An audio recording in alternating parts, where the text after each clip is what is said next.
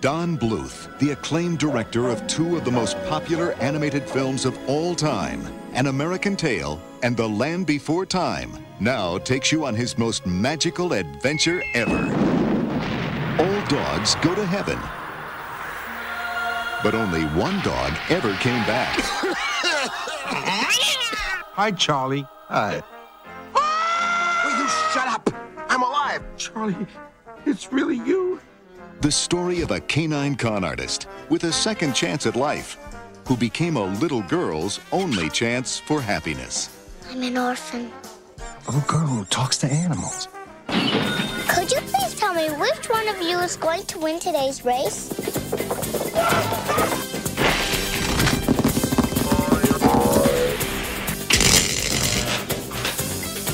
All Dogs Go to Heaven, featuring the voices of Vic Tayback, This is strike two. You're out. Charles Nelson Riley, No, wait, boss. Once I get one more strike, Dom DeLuise, I can't help it, Charlie. I itch when I'm nervous. Lonnie Anderson, Hello, Charlie. and Burt Reynolds as Charlie, You were the best friend I, I ever had. you'll help me find a mommy and daddy? I promise. Oh, Charlie. All Dogs Go to Heaven. I have no idea where we go after we die. I don't either. But if there is one truth in life, it is this all dogs do go to heaven. Fucking A. If there's a heaven, absolutely. I know it, and so did Don Bluth. This is the story of All Dogs Go to Heaven. This is Toys R Us. Uh, what's your name, little buddy? Banjo. Dragon's Lair, the fantasy adventure where you become a valiant knight on a quest to rescue the fair princess from the clutches of an evil dragon. Somewhere out there, beneath the pale moonlight. I lost my family in the big earth shake.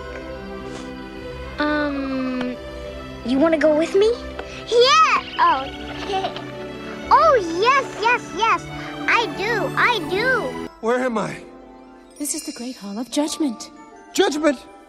Oh, not to worry, Charlie. You'll go to heaven.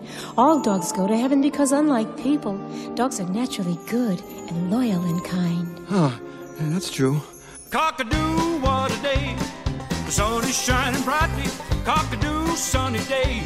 Down here on the farm. Thumbelina! She's a funny little squirt. Thumbelina! Tiny angel in a skirt. Thumbelina! First she's mending, then baking, pretending she's making things up. Thumbelina! A troll in Central Park. The Pebble and the Penguin.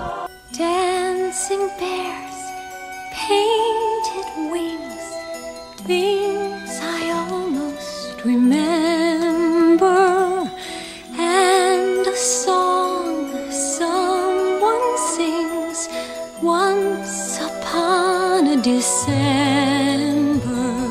Titan AE, get ready for the human race. Hello, Hi. and thank you for joining us once again. Especially after that bummer of an episode yesterday. That was a total bummer, wasn't it? Big time. Big time. Slap in the bass, man. My name is Richard Hunt, and with me as always is my cousin and co-host, Brian Muth. Greetings, humans. Today on the Toys R Us podcast, we are discussing probably the best known movie in Don Bluth's Infinity Gauntlet, Good call. All Dogs Go to Heaven. Yeah. That being said, you ready to dig in? You bet. You're sure to do impossible things if you follow your heart. We start our story around 1982. Behind the scenes of The Secret of Nim, a story was being formed. Ooh, story was brewing. Big old, big old story brewing. Got a big storm coming. The treatment was originally about a canine private eye and one of three short stories making up an anthology film. The character of a shaggy German Shepherd was designed specifically for Burt Reynolds. However, Bluth's first studio, Don Bluth Productions, was going through a period of financial difficulty, ultimately having to declare bankruptcy, and the idea never made it beyond uh, rough storyboards. Rough? Crazy. The concept was revived by Bluth, John Pomeroy, and Gary Goldman, and rewritten by David N. Weiss, collaborating with producers from October through December 1987. They built around the title All Dogs Go to Heaven, and drew inspiration from films such as It's a Wonderful Life, Little Miss Maker, and A Guy Named Joe. The film's title came from a book um, read to Bluth's fourth grade class, and he resisted suggestions to change it, stating he liked how provocative it sounded and how people reacted to the title alone. It's true. Very true. During the production of their previous feature film, Sullivan Blue Studios had v- moved to Van, um, Van Nuys, California, to a state of the art studio in Dublin, Ireland.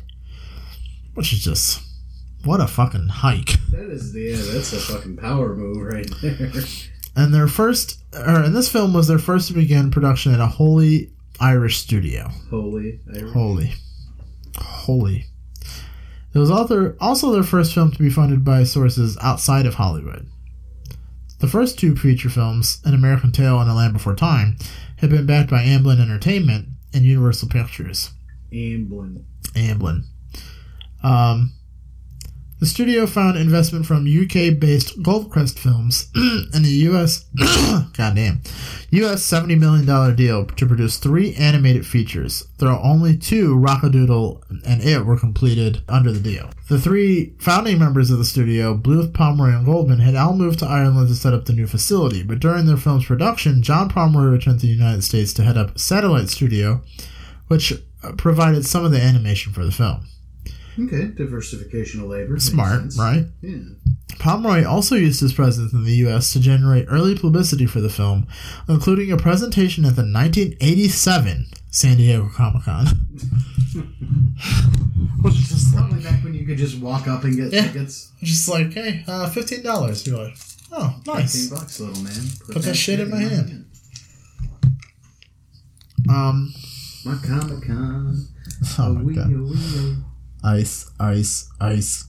Let's go. Um, the film's lead voices, Burt Reynolds and Don DeLuise, had previously appeared together in five films. Oh yeah. For this one, they requested them to record their parts in the studio together.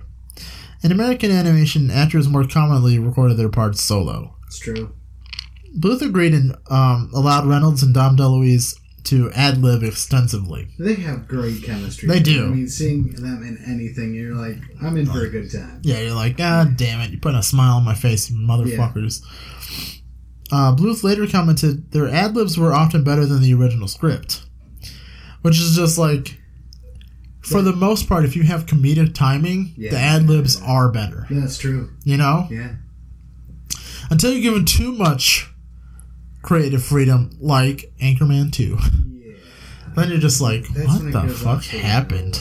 Yeah, And, you know, I, I can't speak to Super Troopers 2, but I heard it's not as good as. yeah, I the heard that original. too. And I and I absolutely refuse to watch Zoolander 2. because Yeah, oh yeah, I heard everybody it's shit all over that. garbage Yeah, fire. yeah. Sorry, Ben Unfortunate. Stiller, I still love you. Unfortunate. Um, however, Reynolds was more complimentary of the draft, warmly clipping "Great script, kid" as he left the studio. Just Just a- is the most Burt Reynolds thing. It to really say. Just imagine Burt Reynolds turning to you, saying, "Great script, kid." That'd be like, wow, fuck. You're like, "I'm pregnant." Yeah. Um, another pair of voices, those of Carface and Killer, Vic Tayback and Charles Nelson Riley, respectively, also recorded together. Lonnie Anderson, who voices Flo, was Reynolds' then wife, Boom. and you know Judith Barcy Yeah. voiced Anne Marie.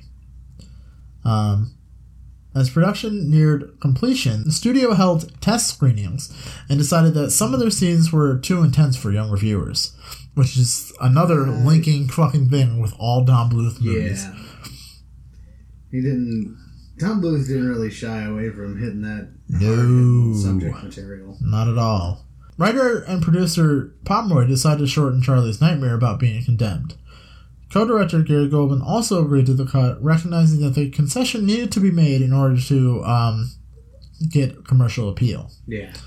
Don Bluth owned a private 35mm print of the film with the cutout scenes and planned to convince Goldcrest Film on releasing the director's cut of the film after returning from Ireland in the mid 90s, but the print was eventually stolen from his locked storage room. What? Yeah. Diminishing hopes that this version would ever be released on home media. It's like all these people with the hashtags release the Snyder cut. Yeah. of Justice League. Yeah. Release the director's cut of All Dogs Go to Heaven. Jesus. Which I'm more interested in seeing. Yeah. Justice League was a hot ass mess. Oh man, even with the uh The Whedonisms. yeah, or as uh Mikey from Movies with Mikey calls him Jomp Swabbin. Yeah. Yeah. Yeah. Shout out to Movies with Mikey. Hell yeah. Shout out to Mikey Newman. Be on the fucking show. Come on the show. You and fucking goddamn James A. Janice. Yes, please. Pull your shit Formal together. invitations.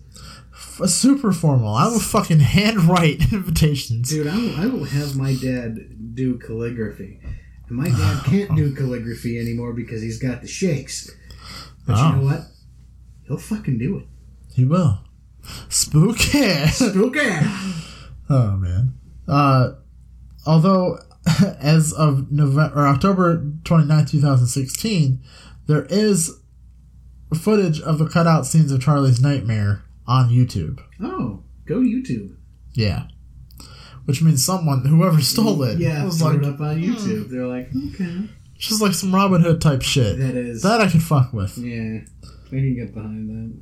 The success of the film, particularly its performance on home video, prompted several follow up productions a theatrical sequel, All Dogs Go to Heaven 2, a television series, All Dogs Go to Heaven the Series, and an All Dogs Christmas Carol. No, I Um, don't remember that. You don't? No. Oh, hell yeah. Huh. Yeah. Uh, Don Bluth and his studio had no involvement with any of them. Jeez, it's American Tail Part 2.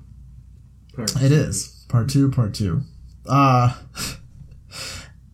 in in All Dogs Go to Heaven two, Charlie Sheen replaced Burt Reynolds. Ugh. Yeah, Ugh. yeah, yeah. Talk about things that have aged poorly. Very poorly. You know who else? Don Bluth sadly has no involvement with. Is it facty? It's Fatty.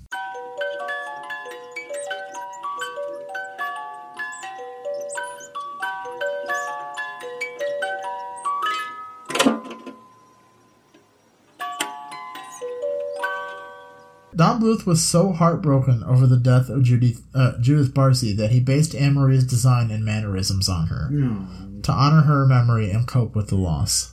During the scene when Charlie is in heaven, where they keep all the clocks, one of them is a Mickey Mouse wristwatch. Which is just like, Yeah. okay, respect. The movie's title is derived from a quote from Ru- uh, Robert Louis Stevenson. You think those dogs will not be in heaven? I tell you, they will be there. They will be there long before any of us. Mm. Good call. True. As of 2018, all three of the main leads, Dom DeLuise, Judith, Judith Barcy, and Burt Reynolds, have passed away. Fuck. Yeah. Yeah. The first scene with the alligator led to the trope of the big-lipped alligator movement or moment. It's a scene that happens out of nowhere with no build-up, does not fit the context, does not advance the plot, and is never mentioned again. Some people don't consider the scene a big-lipped alligator moment because the alligator does appear later on the, um, in the movie to kill Carface off-screen. And with that, we leave you reeling in your feels for another day. I really in the fields. Yep. I knew your old ass will get that. Yeah. Join us tomorrow for a rockin' time. Until next time, remember that every dog is a puppy. And remember that you will always be a Toys R Us kid.